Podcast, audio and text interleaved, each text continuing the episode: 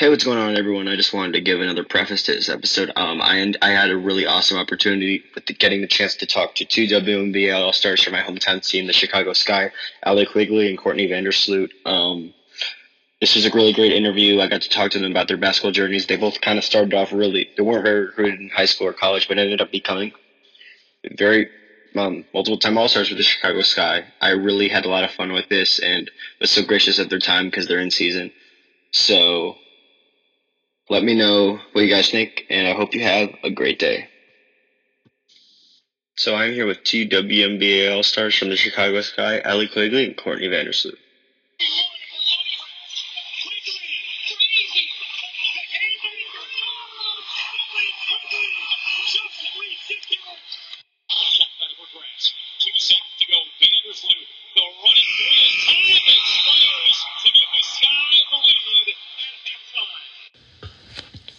So, um, my first question, Allie, is for you. So, I know you grew up in the Chicago area and stuff. So, when can you remember? When's your what's your first memory of basketball? Like when you first started playing? Uh, my first memory is probably just playing in the backyard. Dr. Paul, did you say? Oh, did you say my? Just said my first memory of playing basketball. Yeah.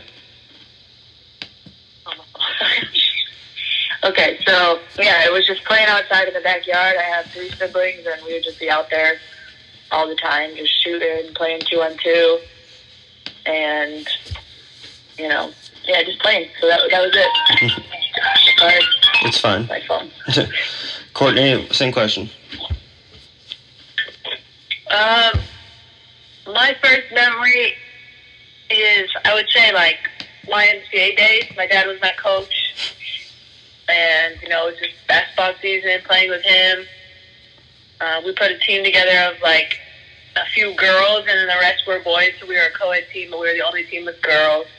and if I remember right, we were the best team. So that's that's my memory early. So yeah, uh, you grew up in Chicago and you went to DePaul. Was part of the reason you wanted to go to DePaul because it was like close to where you were, like at the time? Yeah, definitely. It was nice to be able to just be an hour from home, and honestly, wasn't getting recruited by like a million schools, anyways. So, uh, and DePaul was probably the best at the time that I was getting recruited by. They were consistently top twenty in the nation, so uh, it was something that I wanted to go be a part of. Nice. And Courtney, you went to Gonzaga, and that wasn't that pretty close to where you were growing up as well? Yeah, it's uh, about four hour drive. Yeah, and um, so I remember I read this thing that was really interesting with you is that you ended up actually had, like having a relationship with John Stockton, which was pretty funny. I, I don't know where I read that, but um, so how did that happen? Well, um, at the time, John Stockton, you know, he lived, he still lives in Spokane, and his sons and daughters were kind of growing up in basketball. I mean, he was his dad was around. Like every, his whole family was just so around Gonzaga. He was still really close with all the training staff and uh, coaching staff of at Gonzaga, and so he was around so much. And you know, of course, I knew who he was. And my coach at the time, Kelly Graves, he was like encouraging me to kind of like start this relationship with him. Um, you know, if you know John Stockton, he's like a super nice guy, but he's not overly like friends, he would never approach you. So it was all put on me as a 20 year old, 19 year old. Um, and so that that was really nerve wracking for me. I was not like so open to it at first um, because you have this Hall of Famer who you know is just like incredibly famous and just a legend in the Spokane area. Um, and then you ask this 19 year old to try and like form a relationship with him. Um, it was pretty intimidating, but like I said, he was a super nice guy and was always very uh, welcoming and to me every time I did try and have a conversation or a workout. Um, I think it was a little, the the story was a little blown out. We didn't work out as much as like you probably read, um, but he was always like a huge fan. First of all, he came in and he was a huge supporter of the women's team, which I thought was really cool, and um, you know was just kind of there and anytime that I needed him. Hmm. Yeah. So I know Allie, you you started off like bouncing around with a few different teams, like when you first got to the league. I think correct. Yeah. Yes. uh-huh. So when that was going on, were you? How were you feeling? Were you nervous? Were you like worried about your future in the WNBA, or how was that like? How was that making you feel when you weren't like sticking with one team for the first few years? Yeah, it definitely made me uh, less confident, and every time I go into like a new situation, I would just be nervous. You know, I wasn't myself because you know when you're getting cut like that and you're around so many great players, it kind of tests your confidence, and unfortunately, it made me uh, not really believe in myself that much, and that's when that happens, it makes you not really play that well either. So, uh, yeah, it was a, it was a struggle for a little while, but I just kept going overseas and trying to bring the confidence from there back to the states, and got lucky with Chicago. And then you also, in the middle of that, took a year off from playing professional basketball. Was that just kind of like to clear your mind and try to like come back later? Uh, not really. No, I was in Seattle's training camp, and I thought things were going like good, but not like amazing. I wasn't sure if I was going to make it, and I also had a chance to go get my Hungarian passport, so I would have to go to Hungary to like compete with them in order to make the passport valid. And Brian Agler at the time in Seattle said, kind of gave me advice that I should go get that passport because it would be good for my overseas career, which it definitely was. It was a good decision, so that was kind of what I did that summer. Hmm. Um, so was Courtney? I know that like Allie said you wasn't. How how how highly recruited were you going into college? Um, I was not highly recruited at all. Um, you know, I was barely being recruited by anyone, and I happened to go to one of my friends, one of my AU teammates, uh, wanted to go to Gonzaga. That was her goal, and she wanted to go to the summer camp there, and so I went with her, and that's where Coach Graves saw me for the first time, and his assistant saw me, and like really were, uh, I guess, impressed, and were pushing him to kind of like take a chance on me, at least see me. Um, but I think if I didn't go to that camp, there's no way I would have ended up at Gonzaga. So, I mean, once they were interested, I kind of committed early. I wasn't like interested in doing the whole recruiting process um, because it was just like too stressful for me, and I wasn't sure if I was going to get a real shot. So, you know, Gonzaga took a chance, and, and I was right there to accept. Yeah, so you guys, I guess, were looked down on a lot in the beginning of WNBA in high school and college, but now you guys actually are pretty good at basketball. so, yeah. Um, so, Allie, I know that. So you're one of uh, you're you're like your biggest like known to fame is definitely you know your shooting. And was that has that always been like the mainstay of your game? Do you think like since high school, since college, being able to like shoot threes at a high level? Yeah, definitely. It's just something that came natural, is being able to shoot. So it's definitely what I lean towards in my game. I just kind of stood on the three point line, shot, didn't dribble too much, just shot because that, that's what I was the best at. So yeah, it's kind of always been like that.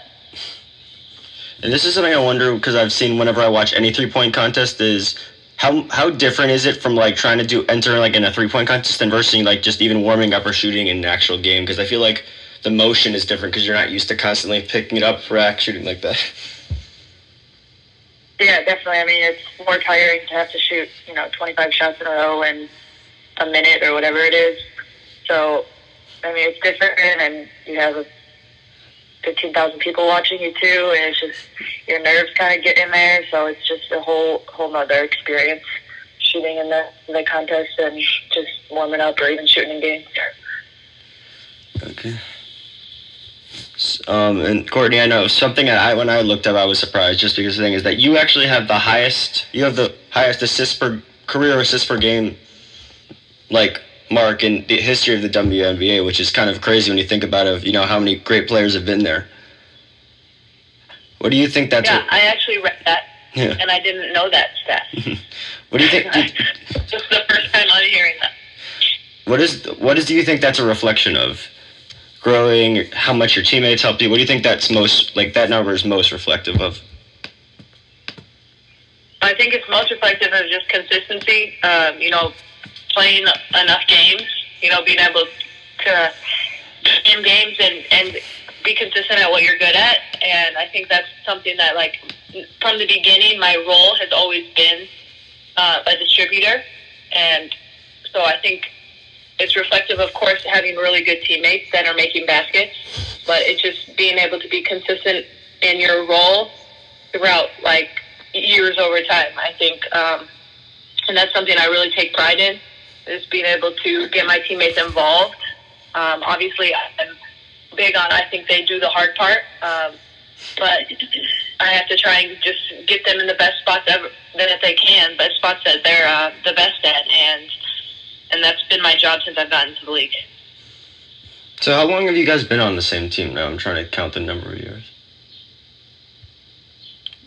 Uh, I think it's been. This might be seven years, seven seasons. Yeah, if this season happens, it'll be seven, I think.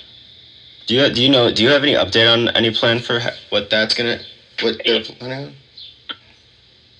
For the season? Yeah. Not really. I mean, it's we're it's all still up in the air. Nothing's for sure. They're in they're in negotiations, and we're kind of just waiting to hear, just like everyone else. yeah, because you know, obviously, because they announced the NBA's plan to come back, so I was wondering, because you know, you guys are so closely tangled. Yeah. We're in a little bit different situation because the season was already starting yeah. for the NBA, but yes, I think they are working in ties with the NBA and trying to see what their prototype looks like and all that. Mm-hmm. So I think another thing that's interesting is for people that just kind of are NBA fans is that you guys constantly play the year a part of your year overseas, you know, every year. So can you talk about like both of you talk about like how that dynamic is, you know, having is it hard having to be on let's say Hungary for part of the year or any of those other places for part of the year than maybe just NBA players who are always in like the same country, you know, all year. How does that difference work? Um, you know, we've done it for so many years now. It's just become kind of our lifestyle. I mean, you can look at it two ways. It's it's challenging and it has it's difficult to be overseas um, for more than half the year away from your family. I think we sacrifice a lot, but at the same time, um, you know, we get paid to travel. We see um, a bunch of incredible countries that we would never um, probably do unless we did this. And you know, we learn about cultures, we learn about history of other countries. So we we play really good basketball overseas, and we get paid to do it. So I mean, there's two perspectives. Definitely, we do miss a lot. We miss birthdays, we miss weddings, um, we miss births. Um, so so that that part is difficult and it's challenging. But like I said, we we t- take a lot from it. I think personally, it has improved my game um, drastically because I learned so much playing uh, for different types of coaches, different styles of basketball in, in every country. So you know, you can look at it two ways, but I think it's really benefited my career a lot. Yeah, and this was a question I had wrote a while ago. But so did um did you were you guys watching The Last Dance when it was going on, and if so, what did you guys think of it? Yeah, we watch every Sunday, just like the rest of the world, and uh, it was really cool. I mean, growing up in Chicago, I was definitely a fan of the Bulls, but I feel like I didn't really start watching until probably the Last Dance year, and even then, I'm probably ten years old, so I don't really know all the inside scoop of what's going on. So it was cool to you know, see what was really happening behind the scenes and get to know the players' personalities a little bit more. And you know, Michael Jordan's not too much in the public eye, so it was just cool to like hear him talk and just kind of get to know him more for ten episodes too. Mm-hmm. So this is my last question, and it's for both of you. So, what advice do you have for well, female basketball players trying to you know make it in because I think there's also been there's times where like in stigmatized or like you know there's not as enough appreciation for them. So what's your guys' goal or like mission to female basketball players you know want to make it big in the future? What's our advice to them, or what's our yeah advice to them? Advice for female basketball players. I mean, I would just say to support the WNBA. I mean, a lot of young girls uh, maybe watch the NBA or just because that's what they see on TV the most. But I would just say to support the WNBA and to you know just keep working hard, uh, get in the gym, go outside in the summer, just play. And I think if, if you love the game, then uh, all those things will you'll get better and you'll have fun with it. Uh, I think that those are two really good points. The support is a huge thing because you know um, our league is doing really well, but you know it hasn't always been easy, and the support and just making sure that there is a league for you to play in at some point. Um, but also sacrifice. I think you know all of us at some point had had had to sacrifice maybe a social life um, to put in work to be able to be the best that we can be. Um, you have to learn early that to be a professional athlete, it takes a lot of sacrifice, and you have to be okay with that. Um, and I think starting at a younger age, just so it's you know ingrained in your your routine and your mentality, I think that's that's really important. Okay, cool. Thank you guys.